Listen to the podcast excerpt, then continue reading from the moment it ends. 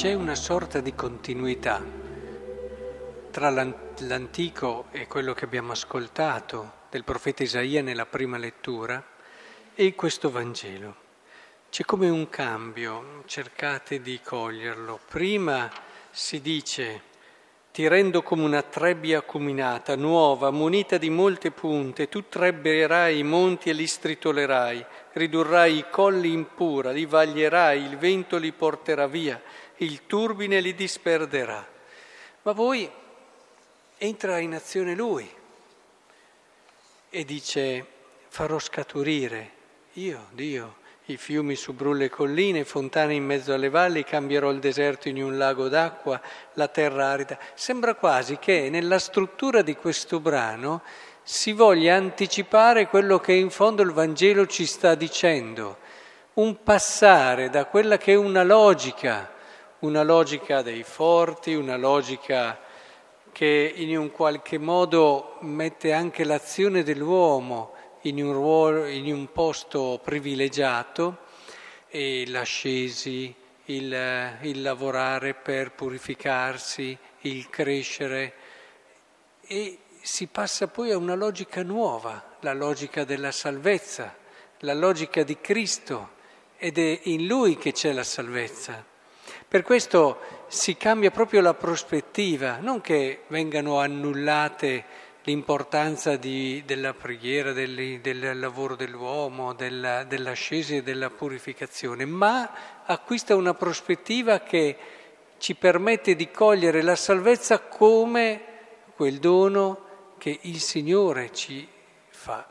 Vedete, anche da un punto di vista della vita spirituale, si vive un po' questo passaggio. All'inizio ci si dà da fare tanto con eh, preghiera, con anche una sorta di ascesi, si sfruttano tutti i mezzi che da sempre ci hanno insegnato i maestri spirituali per vincere il peccato, per vincere le nostre deviazioni, i nostri disordini. Facciamo di tutto, facciamo rinunce con la nostra volontà, col nostro impegno, ma poi, una volta che si passa un po' questa fase, ci rendiamo conto che se vogliamo crescere, e crescere davvero, occorre prendere in mano Dio, prende in mano Dio nostra, il nostro cammino. Affidiamo dunque a Lui ed è lui che progressivamente ci porta ai piani alti, come si dice.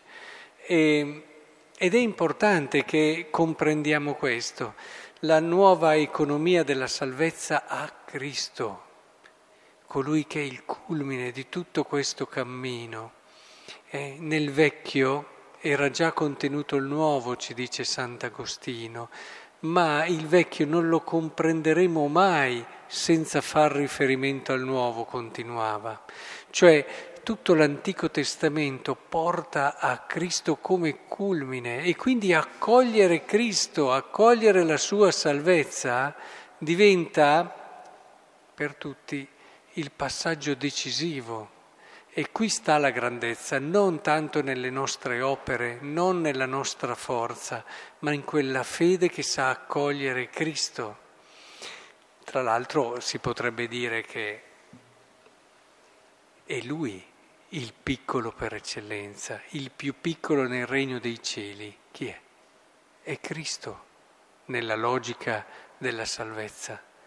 È Lui il più piccolo ed è proprio perché il più piccolo nella logica di Dio è più grande e non c'è nessuno come lui, è l'inizio e la fine. E se vogliamo partecipare di tutto questo, dobbiamo seguirlo in questa via di abbassamento, di povertà, dove cercare, ce lo siamo ridetti tanto in questo periodo, le cose più semplici e piccole, cercare di chiedere a Dio di aiutarci a sentirci i più piccoli perché allora si entra in un ordine di grandezza, di forza, di potenza. Credete che sia più forte uno che si fonda sulle sue qualità, capacità straordinarie o una persona veramente umile che affida a Dio e alla forza di Dio tutti quelli che sono i suoi desideri, aspirazioni e affronta con questa forza le situazioni? Eh, non c'è paragone, come non c'era paragone tra l'antica alleanza e la nuova.